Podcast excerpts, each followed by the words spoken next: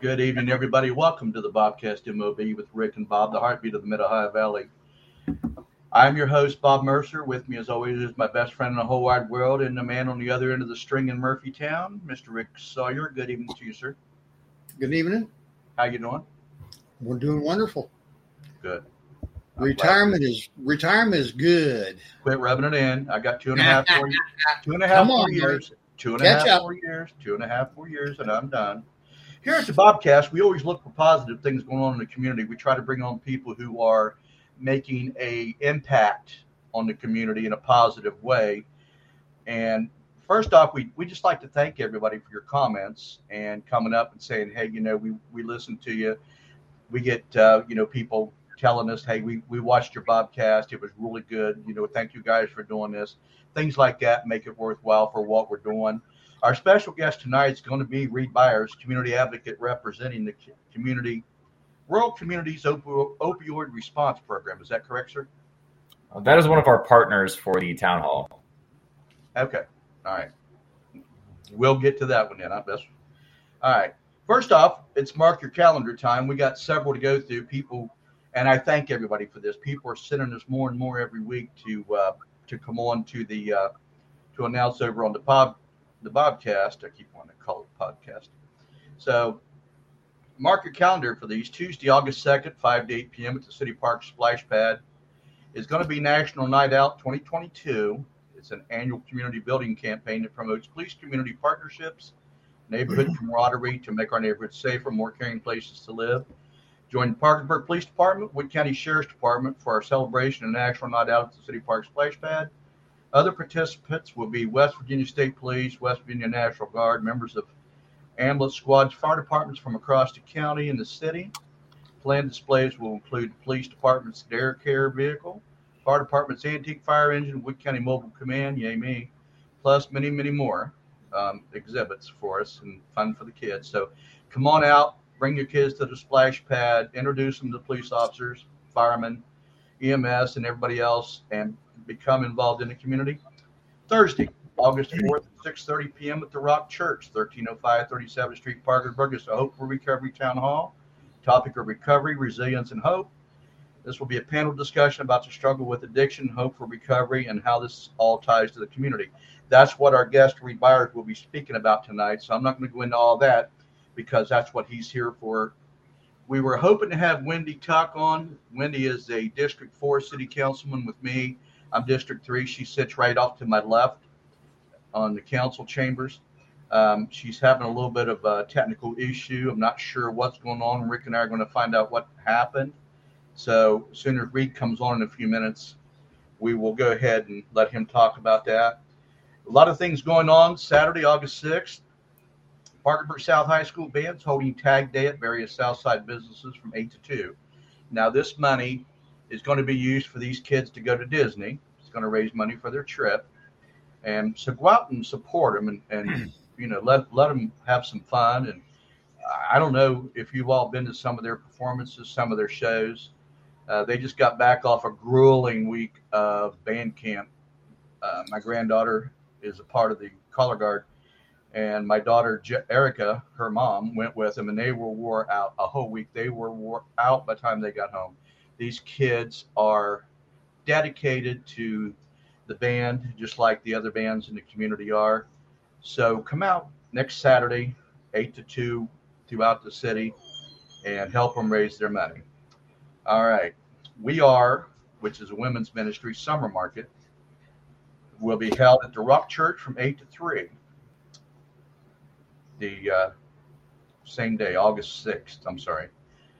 Convicted Pigs Barbecue will be selling their craft barbecue, breakfast tacos, and barbecue meats and sides.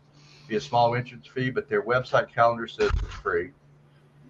Also, on that day, from noon to 6, Waverly Volunteer Fire Department's annual ice cream social. We try to get out there every year. And gun raffle at their fire station at 15425 Emerson Avenue. Most of you know it's almost to the county line on Route 2 North. Fraternal Order of Police Lodge 79 is hosting a kids' drug-free picnic at Southwood Park, 6:30 to 8:30. Come out there once again and interact with the police department. Bring your kids out and the family out for some good fun. Monday, August 8th, 5:30 p.m., the Circles Campaign in the Mid-Ohio Valley is hosting an open to the public meeting at St. Joe Landing, which is the old St. Joe Hospital, on recognizing and talking to someone about suicide. Lisa talked to us about that. When she was on once before. So we're trying to really push that. Circles is a great organization. And so if you're, we'll get to the volunteer section here in a minute. Let's see where we're at. August 14th, 4 to 6 is the annual Parkersburg Ice Cream Social at the First Baptist Church, corner of 9th and Market. That's a yearly thing that they have. Great fun. We try to go down there too. And they usually have some good stuff set up. So come down, enjoy some ice cream, visit, fellowship, just, very good people. August 16th to the 20th, the Doddridge County Fair. I'm glad you're keeping up with me, Rick. I know you asked me to slow down. Am I doing good enough?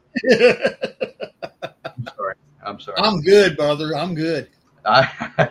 All right. So anyway, tickets are $10 at the gate or $25 for non-riding season pass or $35 for a riding season pass, whatever that means. A public forum will be held August 20th, 3 p.m. at the Trinity Episcopal Church Parish Hall on 5th Street in Parkersburg to discuss possible plans for the Sumner School. Rick and I, for the last, since we started this, have been touting the Sumner School. This is a major piece of history, folks, right here in the Middle Ohio Valley. You really need to get involved, help these people out. It's just well worth it. They'll be deciding the future of Sumner School, which direction you want to go in. Sumner School was established in 1862. It was the first free black school in the nation south of the Mason-Dixon line. And again, it's right here in our backyard, a big piece of American history. This is kind of something that does and does not pertain to us. My nephew lives up in, Zanesville. Woo! Zanesville, Ohio. And him and his partner bought Redskins Lane. It's a bowling establishment. It's located at 100 North Washington Street in Utica, Ohio. Be reopening under their ownership very soon. He will send that to me. Just a couple more things. September 17, 2022, walk to end Alzheimer's at Williamstown Tomlinson Park. Amanda and I did that one time. Amanda and I think the girls were with us. Advanced registration is required. You can then go to our calendar page for contact information. Still, Archbridge Summer Music at the City Park on Thursday nights at 7 o'clock is going till August. And Parkersburg City Council meets regularly on the second and fourth Tuesday of each month at 7:30 p.m. in the Council Chambers. Vienna City Council meets at 6 p.m. on the second and fourth Thursday of every month. And the Williamstown City Council meets the first and third Tuesday of each month. If you want to get involved in what's going on in your community and you really have a lot you want to say, and you really want to see which direction the city's going in, by all means, come to the city council meetings. We have public forum. Come in and let us know what's on your mind. Again, all events that we mentioned on the Bobcast will be posted on the calendar page of our website at thebobcast.net /calendar and in the notes and comments on our YouTube channel. Bear with me. I apologize. Wow. And we've added a new page to our website where we will post informational resources that are available to our community. It's at thebobcast.net /resources. That's going to be, Rick, can you explain that a little bit more of what's going to be on that just real quick? Yeah, basically right now I've got just a couple of things. I've got suicide prevention on there. That's the new, 988 number. I've got some information on that. I have some information on the circles. For getting out of poverty. And then we're just going to grow that page as we find out other resources to help with whatever people need help with. Copy. Great. Well, looky there. There's Wendy. Looky there. There is Miss Wendy. Can you hear us okay? Wendy, can you hear us?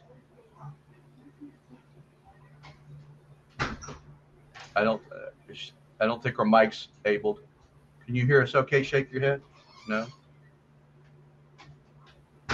Okay. So we're going to go ahead and move on just real quick here. We just have volunteer opportunities. Parkersburg Homecomings, August 19th and 20th of this year. They're in the process of accepting and organizing volunteers for the 2023 season. Again, if you want to become involved in the community, come down and help these people out. They need a lot. That's a big thing, because I told you last week when we discussed this that once that's over with, they start the next day, and they're starting the next day to start putting things together for next year. They need volunteers. They need people to help them out. The Arc of the Mid-Ohio Valley, SW Resources, and the Circles Campaign in the Mid-Ohio Valley are always looking for qualified volunteers. For more information, go to the volunteer page of our website at www.thebobcast.net. And see if we can. Wendy, can you hear us okay or no? Okay, I think she's stuck, Eric. Hold on a minute. Let me back up something. Okay, can you hear us, Wendy? I don't think she can. All right. So, like I said, with us tonight is Mr. Reed Byers. He's going to talk to us about the upcoming, I'm sorry, let me back this up here, the upcoming town hall meeting. Let me see. At the Rock Church at 1305 37th Street, Hope for Recovery Town Hall. And so we're going to have Mr. Reed Byers. We're going to introduce him. He can tell us a little bit about himself. He could tell us, you know, how long he's been doing this stuff. And then he can go into what's going to happen. And if we have any questions, we'll pop it in there and ask him some questions. So, Mr. Byers and Wendy, if you can hear us, thank you both very much for being here. So if you would like, sir, go ahead and tell us a little bit about yourself and tell us about what's going on next week. Well, thanks for having us today, Bob. It's an honor to be here. It's an honor to be here with Wendy, too. I've been working in the mental health and substance use and youth prevention field for about 2 years now. And I think it's important to mention where I met Wendy first and where I met you first, Bob, was at Parkersburg City Council. It would have been last spring, when I was so fortunate to be a part of Healthy Kids Running Series, bringing the first series to West Virginia. And I showed up at council, and the mayor had obliged to write a proclamation claiming it is the first West Virginia Healthy Kids Running Series. And I ended up going back to make sure that the mayor and city council was thanked. And ever since, I've just gotten more and more involved in the community, trying to offer input on how the ARPA money can be used, and just be an advocate for all things positive in the MOV.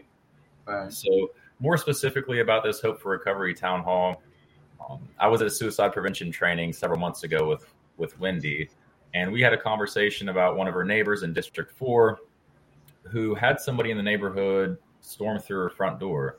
And that person was high on drugs and really terrified her neighbor. And I thought, you know, what an awful situation to be in. You have to be that concerned about the people that are in your neighborhood. But I had the epiphany of people are always going to use substances. If they're in the community, people are going to use them. So as a community, what vision do we have for the people who choose to use substances? You know, do we need harsher penalties? Do we need harm reduction exchange programs? So I decided let's have a town hall on the controversial topic often of harm reduction. And Wendy said, I think that's a great idea. Let's make it happen. Absolutely. So it was last spring, and I hadn't really moved forward for a while until Amy Snodgrass, she works for WVU managing the RCOR grant for our area, which is for opioid response. We're having a training this month, August 3rd and 4th, for regrounding our response. That training is for a curriculum about harm reduction, stigma reduction for substance use. And there's 5 different topics that people will be getting trained in. And the people that facilitate that training, they're from all over West Virginia, some of them even more abroad. And they'll be coming to Parkersburg to facilitate that training. Some of the topics are adverse childhood experiences, talk about how traumatic childhood experiences can play a role in substance use later in life, or the stages of change where, you know, people go through different stages in their recovery from pre-contemplation, contemplation, and then how relapse sometimes can be a part of recovery. So we've got all those trainers coming in on August 3rd and 4th, and Amy thought to herself, what a good opportunity to put those people's expertise to use while they're in town and get them engaged in the community. So we picked August 4th. That's this coming Thursday. It'll be the second night of the training, and it'll be before everybody leaves and parts ways. And we've scrambled to throw this thing together in about 4 or 5 weeks, and we've got, you know, a massive following already. It seems like we're going to have a very good turnout. The way that it'll be set up, there'll be 3 West Virginia natives. Abby is one of their names. Like, I don't know her last name. Samantha Winland is another participant. Then I'll be on the panel too. We'll be offering our lived and professional experience with addiction.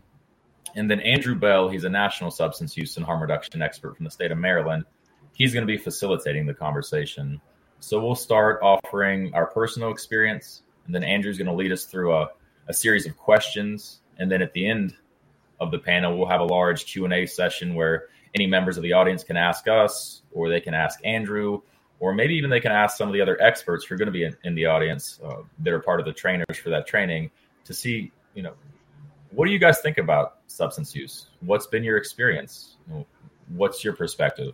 What do you think maybe we could do moving forward? I think we all agree that we're facing challenges with substance use in the Mid-Ohio Valley, and we don't necessarily have the best solutions. Like, we know that there are some solutions available, and I think it's important that we present them, but I think it's even more important that we get the community's feedback on, you know, where are they at with it? How do they feel about it? And are they willing to participate moving forward on these solutions? Because it's not a divisive, it's not a political issue. We need to work together to figure this out. And this is kind of the starting conversation for that. Well, I know when I first became a city councilman, one of my big things, I was like, and I'm also a 911 dispatcher, you know that. I deal with it every day. And I was like, why is it that if somebody's overdosing on something, they can go in, they Narcan them, and they make them leave? Bob, you can't arrest your way out of this problem. And I sit and thought about that while I was sitting up at the council. And I thought, you know, that makes perfect sense. So we got to figure out how we're going to do this, you know. So in your experience, I mean, how many and what type of, well, no, I don't want to say that. Let me change that a minute here. I guess where I'm going is that what are you finding are the main, help me out here, Rick, the main causes for people who, I mean, I know some people say, you know, it's an illness and that's, you know, that's fine, you know, that's, but what makes them want to do that first time? Because, you know, I was just listening to a thing today where a 16-year-old boy took a pill that was given to him by this guy he knows. He thought it was OxyContin and it was fentanyl and it killed him.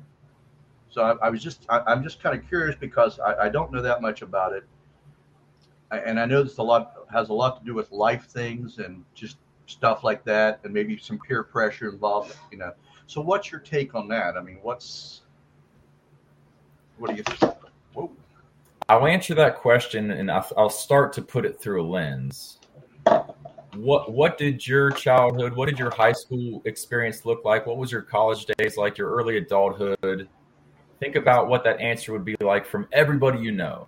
Right. It'd be different. Everybody would have their own unique experience.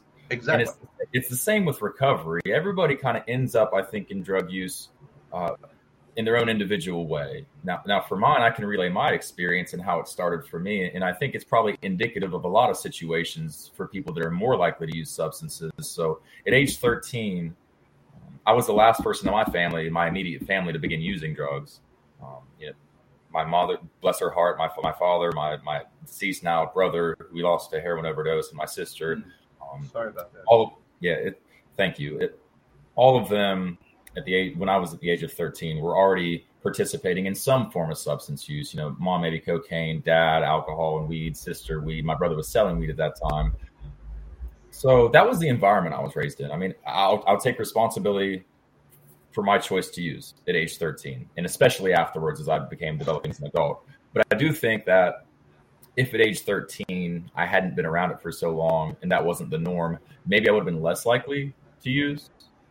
So you'll hear me time and time again as we talk about substance use and recovery, but I think it's so important we look at the environment that our youth are raised up in, and that's part of the adverse childhood experience training. There's a 10-question questionnaire that gauges, have you been around substance use? Have you been around traumatic experiences, domestic violence, mental illness? And the higher you score to 10 on that, you are much more likely to suffer from a mental illness or substance use in your adult life. So I think a lot of times early on traumatic experience, rough environments where it's more normal to participate in substance use often can be a contributing factor. Now that doesn't explain the kids that are in a different environment that fall into it anyways. It's really unpredictable. But I do think the more turbulent and troublesome the environment at a young age, the more likely an individual is going to be to use later in life. And I think that's something that's really important we look at creating solutions for. I read something very disturbing just in the last couple of weeks. And that was that on national surveys, they found out that 20% of all teens in America contemplate suicide at least once a day. Now, what in the world has happened to our society where 1 out of 5 kids doesn't feel there's anything left to live for? And I'm wondering if perhaps escape into the drug world isn't part of that whole syndrome. I think, can butt in here. Go ahead, Wendy. Hey, Wendy, welcome. Thanks for joining us. Hey, I think I'm good. I think a couple of things. I think COVID certainly had an impact on exacerbating whatever isolation and lack of social support that the kids already had. But also there's an incredible study called the Adverse Childhood Experiences Study. And that showed, it measured about 10 different factors that contribute to early childhood and distress in general. And what they showed is that any kind of early childhood events, there's a direct correlation between the physical and mental health long term. So those might be, was there a divorce, a prison, a mental illness, an addiction, any kind of abuse? Did you witness domestic violence? There's, like I said, there's 10 of these factors. And what we're finding is that, the more of those factors a child has, the more at risk they are, not just as kids, but as they get older. And if there's no relief or help or support for them, then it often just does not get better. And kids are it's sometimes hard for them to find a supportive adult. It's hard for them to open up. A lot of people are really ashamed about feeling so desperate, and they don't want to talk about it. And I think if adults have a hard time talking about it, kids are going to have a hard time. And it's like the pressure plus the shame plus the inability to talk about it and no safe place. I think those are all factors, and like you say, this is an enormous problem. Thank you for bringing that up, Rick. Yeah, it's terrible. Well, how do we intercede at it? How do we catch these kids? How do we get them at a young age?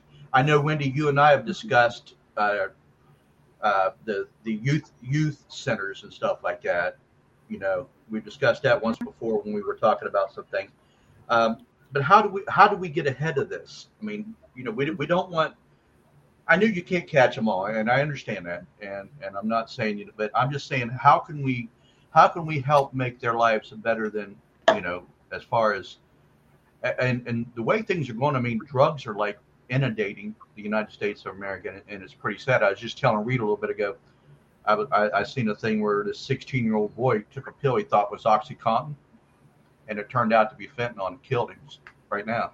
And his parents were on television this morning talking about, we got to do something, people. It takes a community effort, I think, doesn't it, Reed? Yes, sir. It takes a community effort to really make this situation better. But I'm just kind of curious what direction we can head in. And, I wanted to be there Thursday night. I really did, but I'm 5-day quarantine. I can't do anything. That, Friday.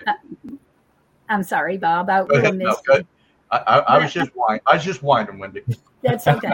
It's a big problem, and thank goodness that this workshop is going to be training other people in the community, so that we'll be having more of this information out there. So I think that's the fabulous part about Train the Trainers, so that Reed and Sarah Barton and others that are going to be at this workshop will be resources to us after you get off quarantine.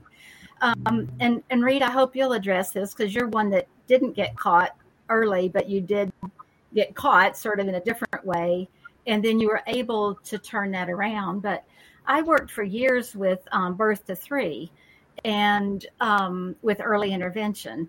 And I also look at Huntington, and they developed with one of the philanthropic organizations, a very comprehensive, you have to intervene at every stage. Like for me, dealing with infants and children, yes, you saw behavior problems in infants and children, but you also had parents that were traumatized. You had parents that had, their parents were addicted or their parents were abusive. And right. So now you've got the 20-year-old that's trying to mother a 3-month-old that has no clue, you know, or their only models were really destructive. So one thing I like about Huntington and what I like about a community approach is that you address it at birth, like Huntington has Lily's Place with the addicted babies. You address it in preschool. You know, you train your teachers to do resiliency skills, and you teach the kids to say no and have good boundaries, and you help them know how to deal with bullies. You know, you deal with your elementary kids and you teach them to set goals, and you have supported adults. You deal with your teenagers, you deal with your young adults, you give job skills, you give training, you support, you encourage, you have healthy recreation, you have you have churches, you have whatever groups can support the family. Boys and Girls Club, Children's Home Society, Children's Listening Place, YMCA. So there you can intervene in all kind of ways with violence prevention, with your young adults. Then you have your young parents, and in Huntington they have, so we got different levels. You've got the prevention, which is before the child gets involved with drugs or the adults, which is healthy coping skills, good social relationships. I'm going to shut up in a minute, let you come back here. But then you get people that are experimenting, trying, you know, so you want to have healthy alternatives. Like, instead of doing drugs, can you have dances where there are no drugs? Can you have drop-in places for teens to hang out where they can deal with the stress and just have fun in a non-drug-oriented environment? Can you have good role models? Can you have Boy Scouts? But then once people start taking drugs, then you need intervention, and you need to be able to provide treatment, recovery. They go to jail. There should be programs from day one when a person gets in jail to support them and to help them leave prison equipped to have a healthy adult life, you know. And then when they're released, you can't assume that they're going to be fine. You've got to build in your recovery supports, and, you know, it goes on. And you want to help prevent relapse. Well, how do you do that? Well, you have friendships, you have churches, you have 12-step groups, you have support groups, you have, and you encourage people to ask for help. You encourage people to talk. You encourage people to listen, you know, and it may be a small thing that just blows up unexpectedly. You have crisis hotlines. We do have now a 998 number that anybody can dial anywhere in the United States for suicide help. So yep. That and 211 are also essential numbers to remember, because there are ways to get help if people are too discouraged, too down, too scared, too overwhelmed, too depressed, too angry. They need someone with them to help them make that step. And all of us need someone to help us take next steps. So do you two, I'm sorry, Wendy. Go ahead. Do you two see because I know we talked about this last week with Mike Piper and Sean Graham, you know, back when I was younger, 2 years ago, yeah, he's up on me, Reed. Anyway, we were talking about back in the day, the big thing, women wanted to be nurses, guys wanted to be police officers and firemen. But there's a turn away from all the positive. I mean, Wendy, you and I talked about the Neighborhood Youth Academy, and I'm not sure what happened, but there was I could not get the people together to put it on this year. But the Neighborhood Youth Academy, we brought in, Reed, I don't know if you're familiar with it or not, but it's a program that was started at the Pink Church with Mother Marjorie. Very wonderful. I love that woman. She is just an amazing individual.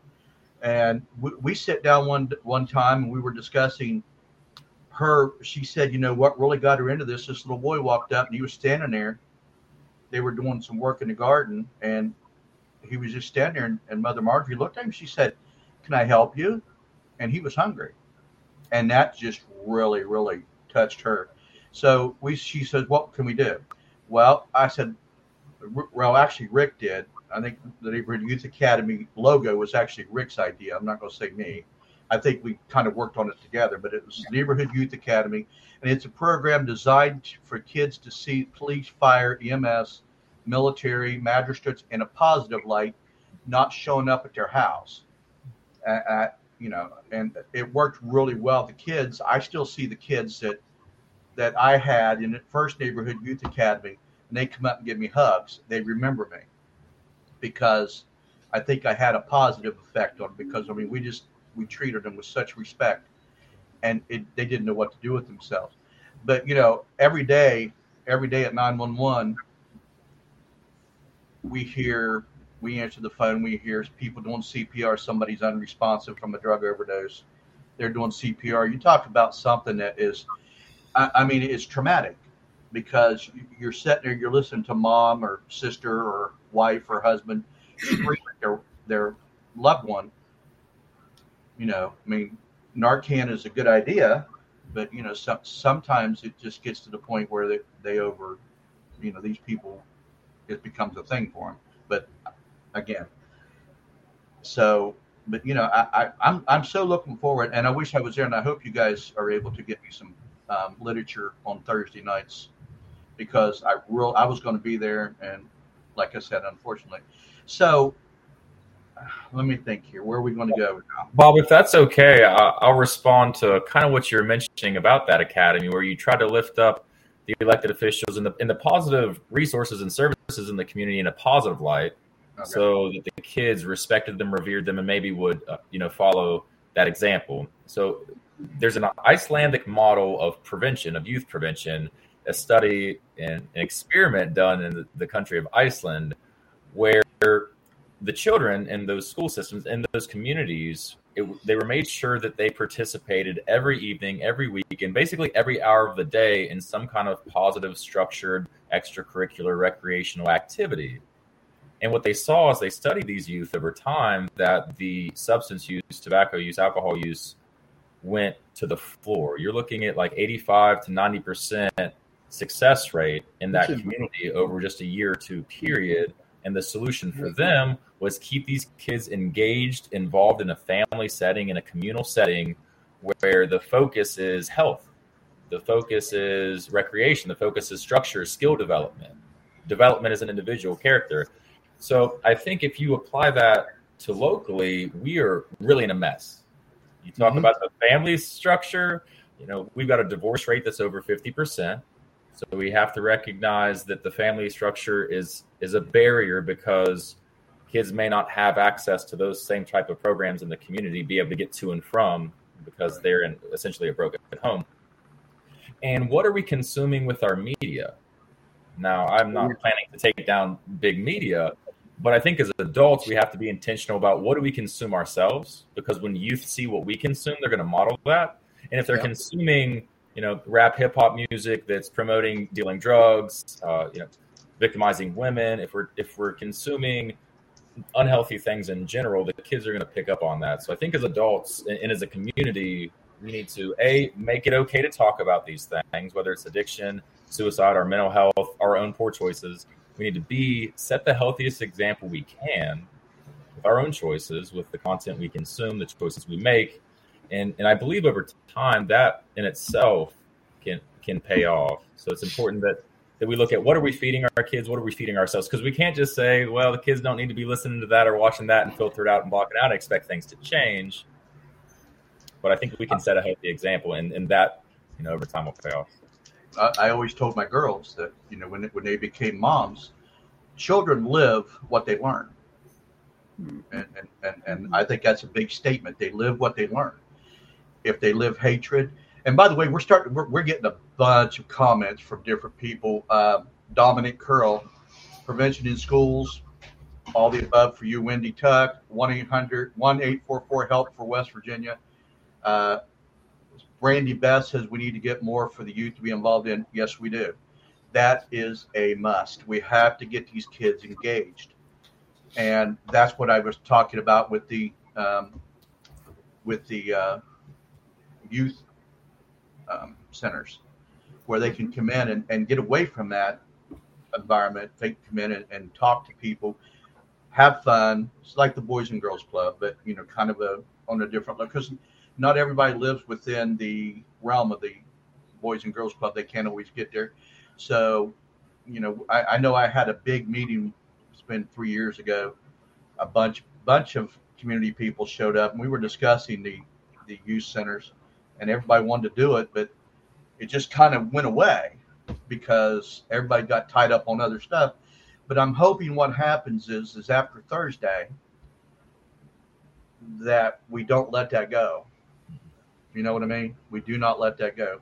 We continue on with the spirit of what's going to happen Thursday night. We need to continue on with that. And because, you know, I've always said, you know, people are right. It does take a village to raise a child sometimes. You know what I mean? And sometimes we have to step in and say, you know what? Let me help. Let me, you know, and that's why here at the Bobcast, and this is exact reason why Rick and I are doing this. A, to get people involved in the community. B, to bring positive, like you and Reed, positive people who are making an impact on this community. We're going to have a bunch more. We're starting right now to schedule for August. And afterwards, Reed, after Thursday, sometime maybe in the next couple, 3 weeks, I'd love to have you back on and we can discuss that. Wendy, you too. I love having you guys on, and I'm finally glad that you got that taken care of. But, you know, I really think that this is a major problem, not just for us, but around the country. I mean, it's becoming it's becoming the downfall, so to speak. You know, I told my wife, we talk about it, and I said, I'm afraid for my grandkids' kids because we don't know what's going to happen. Yeah. One thing I think is so important is for us to look at ourselves and to look at where we have the courage to face our own problems honestly, with courage. You know, some drugs are legal and some drugs are illegal. And, you know, you have alcohol has been illegal at some times and legal other times. Pot is legal some places and not legal places. Cocaine used to be in our Coca-Cola. You know, like there's drugs are painkillers. Drugs make you feel better. Drugs heal you. Some drugs cause harm. So people take drugs, whether legal or illegal, for lots of different reasons. And I think what we want to do as adults is look at our courage, our fear, our pain. What are we dealing with courageously, openly? Where are we hiding? Where are we avoiding our own disasters, for lack of a better word? I mean, how many of us go home and get a good drink after a hard day at work, right? Right. And, right. Or how many of us go shopping and say, it's just retail therapy. Like, you know, the kids see us taking shortcuts to feeling better. And, you know, anything in moderation is probably not harmful. I mean, like, but except the fentanyl once is right. Harmful. One time kill you. I think what we as adults can do is model openness. And I am really struggling with XYZ with my kids or my parents or whoever. I'm really sad. I'm really mad. I'm really frustrated. And this is how I'm going to cope with it. And we set those models every single day. And even if we don't think anybody's watching, they are, you know, and they see right. How we're coping with our lives. And we can be that encouragement to other kids and our peers as well, you know, to say, hey, you might not need to get so drunk tonight. You know, why don't you come over and let's watch a movie? So we can do those things for each other. And exactly. It's not just them. It's also us, you know, that we are building strength. We are building courage.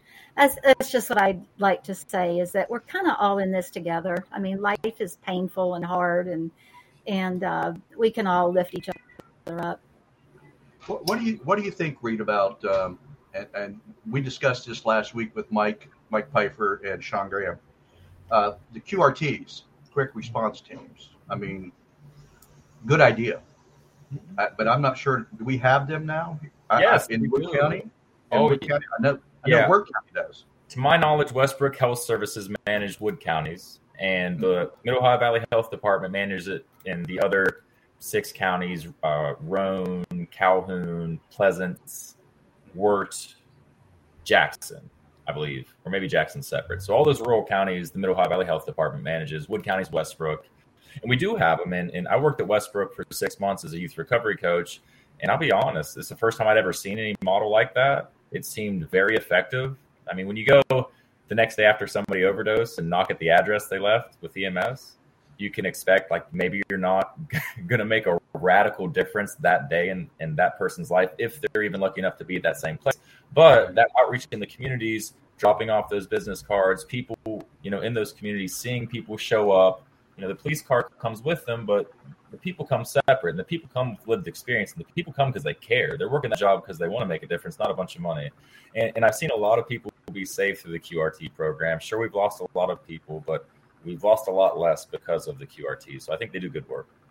I'm glad. Like I said, I wasn't sure about Wood County. I did know about Wood County having them.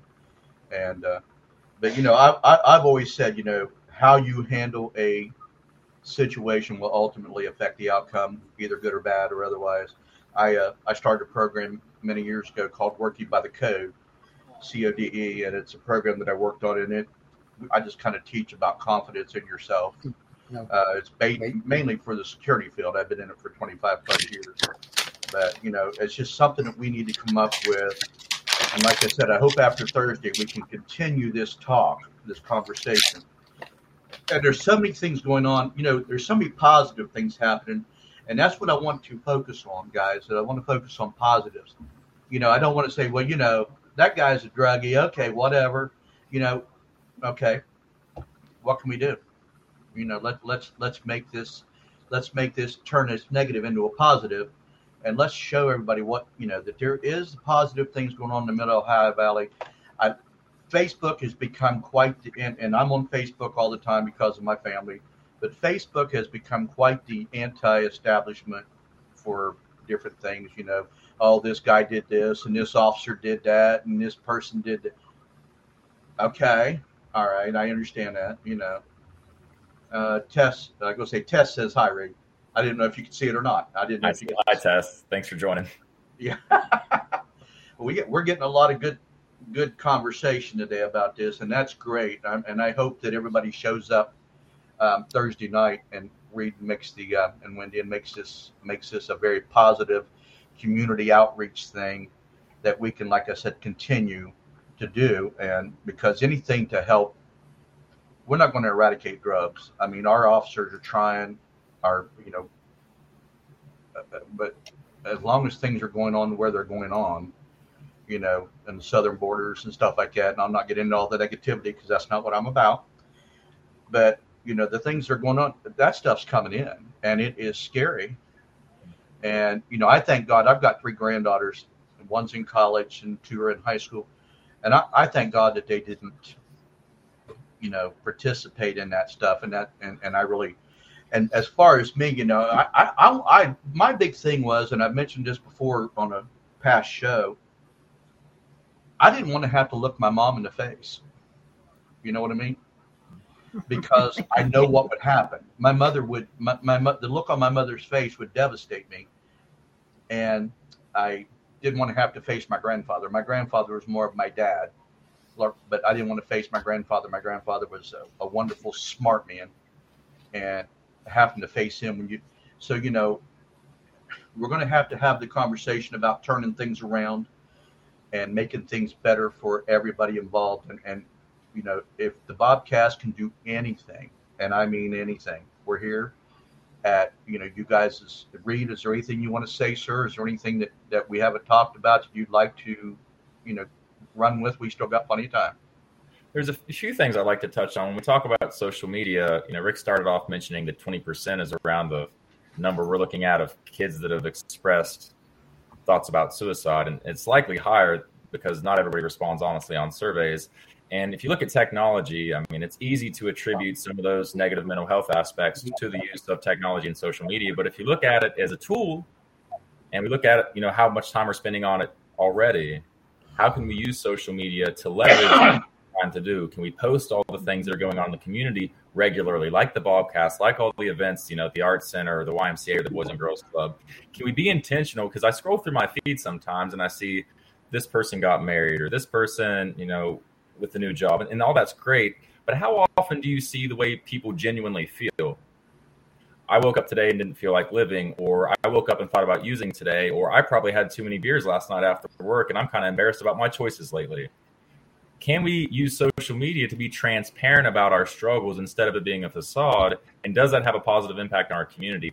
Personally, from my experience over the past 2 years, using it when I'm struggling as well as when I'm doing well has had a positive impact, because I have had dozens and dozens of people reach out to me privately and say, thank you for being transparent about your struggles. I was in a difficult place and I wasn't sure I was going to make it, but that let me know that it was okay to be in that place.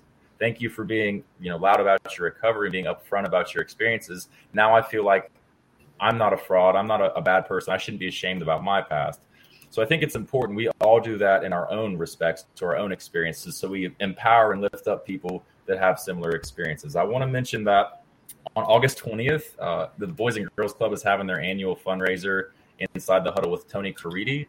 When you ask, what can the community do to help? Support the existing programs. Donate a little bit of money if you have it. Donate a little bit of time if you have it. I don't have a real strong family network. I've got some extended family that's really supportive and a great mentor. So when I came home from prison 2 years ago, part of my reentry plan was volunteering. And I just said yes to everything. I got involved at North Parkersburg Baptist Church. I got involved in every group I could. And within 2 years, I ended up on 8 different boards of directors with more on my schedule that I could keep up with.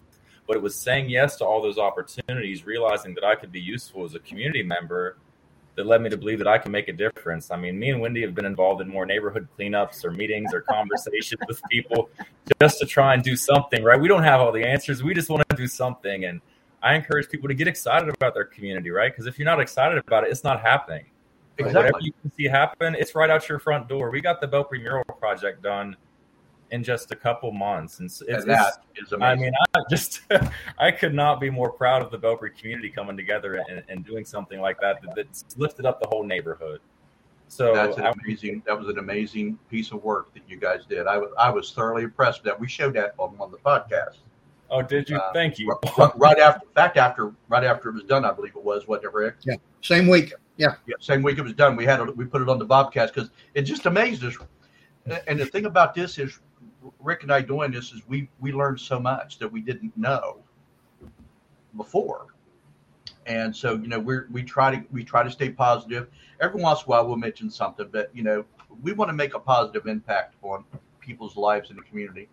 And we want people to, Rick and I started the Wood County Volunteer Coalition. We have the page, and that Wood County Volunteer Coalition is a program to match those who want to volunteer with those who need volunteers. So, I'm going to plug that. Go to the Wood County Volunteer Coalition webpage. All these people need help. If you just got a couple hours a week, that's a couple hours a week that these people are going to need, that they appreciate that. We've talked to several people here on the podcast, and it's just amazing the work that's being done that I had no idea about. I was on Circles board for a little bit, but my schedule got so whacked I could not keep up with anything. So, between work and city council and everything else, but I'm proud of you guys. I appreciate you guys. I really appreciate you bringing that to Wood County, to Parkersburg, and opening up the conversation. And again, I do hope, guys, that we can move on with it and keep the conversation rolling. You know, I'm not sure what we can do long-term, short-term, maybe, you know, we can do some things, but, and then move into a long-term solution and try to come up with some ideas. You know, Wendy Tuck, and I'm going to say this, Wendy Tuck is one of the hardest working people. Absolutely. Always involved in something in this community.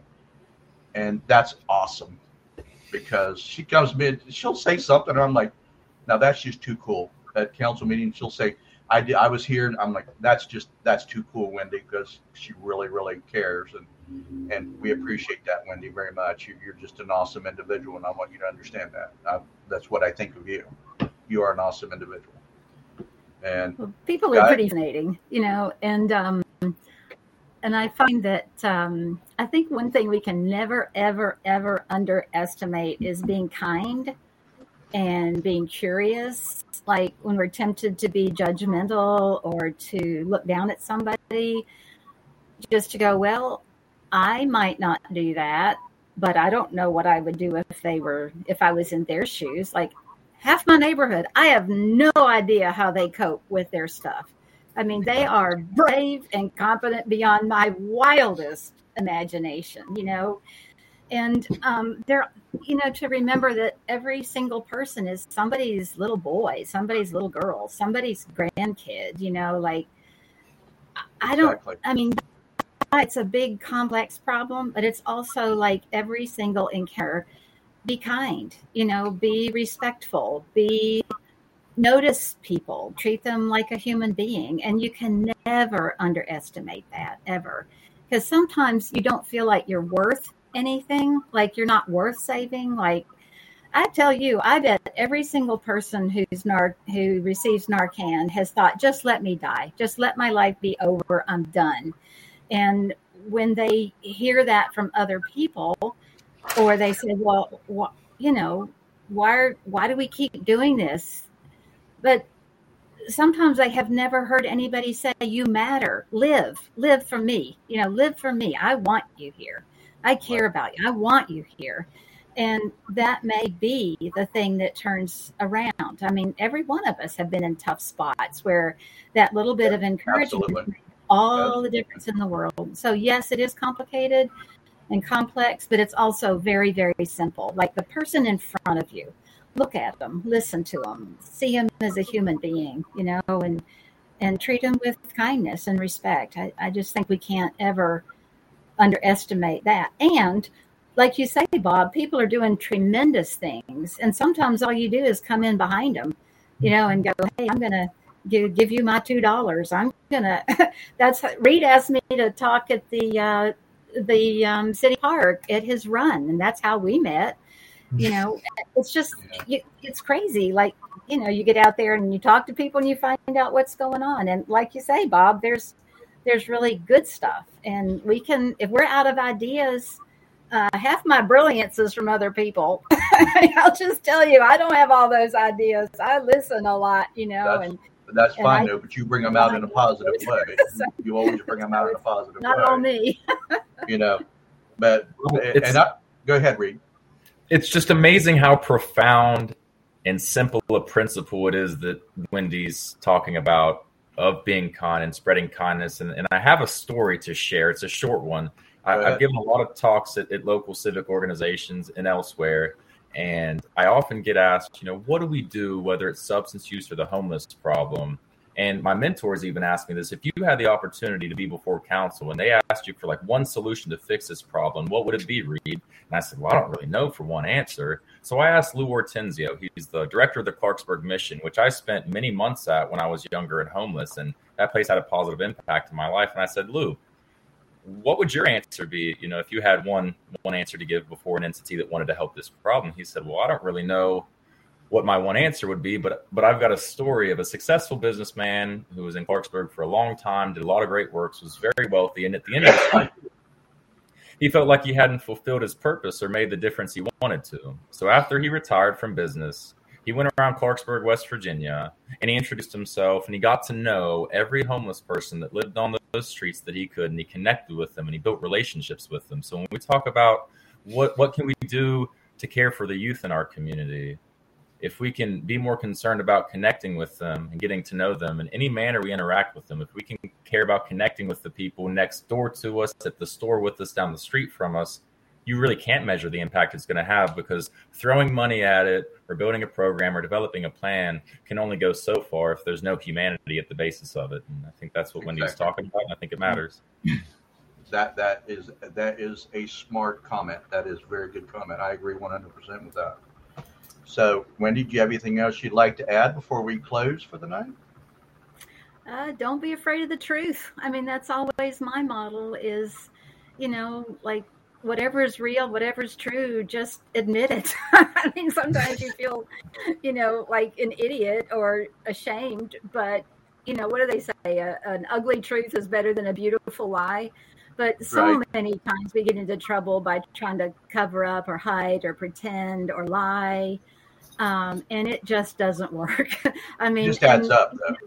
It just adds up, and you feel worse and you feel powerless, and then you get into this spiral.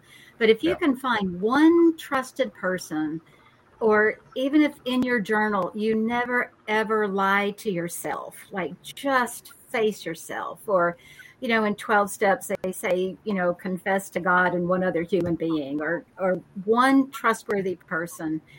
And just the truth is life hurts and life is beautiful and complex, so there's not I don't know that there's a right or wrong answer, but I guess I would just say, what's the truth? What's really going on here? And what they always say that the truth will set you free. And I believe that. Hey, it has. I think that's beyond words, guys. It has. Reed, is there anything you'd like to say, sir, before we close out for the evening? Just a heartfelt thank you to you and Rick and Wendy. I just want you to know how much it means to me. Just a little over a year after I first met you, to be on the Bobcast to share our experiences and trying to build a better MOV. It's a pleasure. Yeah. That's what the show's all about, is building a better MOV and bringing the positives out to it. And Tessa, you're right. Shine your lights. Come on, be that beacon that people can, of hope, that people can look to and say, that right there is why I want to go on, And so, Reed, thank you. You're a very smart individual. Wendy, thank you so much for your time. I appreciate you both very much. Rick, anything you'd like to say before we close out tonight, sir? Yeah, but I don't want to be on here another half an hour. A long time ago, about 45 minutes ago, Wendy mentioned youth activities, and that just started my head spinning. I grew up in the 50s. I mean, I'm that old. I really am. You can't tell it by looking at me, but I grew up in the 50s, and I got to think, when she was talking, I was thinking about all the people, all the adults in my life that worked so hard to make me know that I was worth something. I got into the Boy Scouts when I was 6 years old. I joined the Cubs. I stayed in the Boy Scouts until I was 20 years old and went into the service. I had my youth group at church on every Wednesday night. I had Boy Scouts every Thursday night. I had, as I was growing up, I got into music. When I was in high school, I was in the band for 2 years. I was in the orchestra for 2 years. And the orchestra conductor, or the orchestra teacher at my school, just happened to be the choir director at my church. And his entire thing was making kids who made noise on instruments, to make them feel like they were accomplished musicians, to make them feel like they were worth something. And I think that's what's missing in our entire society that I see now, that we had in the 50s, we don't have now. Everybody worked so hard to make everybody else feel like they were absolutely worth something, a real needed human being, somebody who needed to be in part of our society. And I just hate that we don't see that anymore. Well, okay. I appreciate you all very much. Rick, thanks a lot for that one, sir. We've come to the end of the Bobcast for this week. We thank you all very much for being a part of it and listening to us and your great comments. We had so many comments. That's amazing. Please send your questions, comments, and suggestions to us at comments@thebobcast.net. so we can discuss them on the podcast. And don't forget to like and follow us on Facebook and Twitter, and subscribe to our YouTube channel at the Bobcast MOB. And so in 30 minutes, probably in about 30 minutes or so, maybe a little bit longer since we've had a lot going on. Probably about an hour and a half, Rick. You'll be probably about an hour for it to render. We will be uploaded to YouTube. Go on there, watch it, click subscribe, and just we need to get this out here. This is something Rick and I are very passionate about. So we're going to say goodnight. And as always, remember this. Those who are always looking down never see the rainbow or silver linings. So keep looking up, everybody, and keep looking forward and never give up. Thank you guys very much for being here. Have a very wonderful evening. Mr. Sawyer, as always, I'll call you, sir. Absolutely. Good night, everybody. You all have a great night. Thank you, Bob. Thank you, Rick. Thank you so much.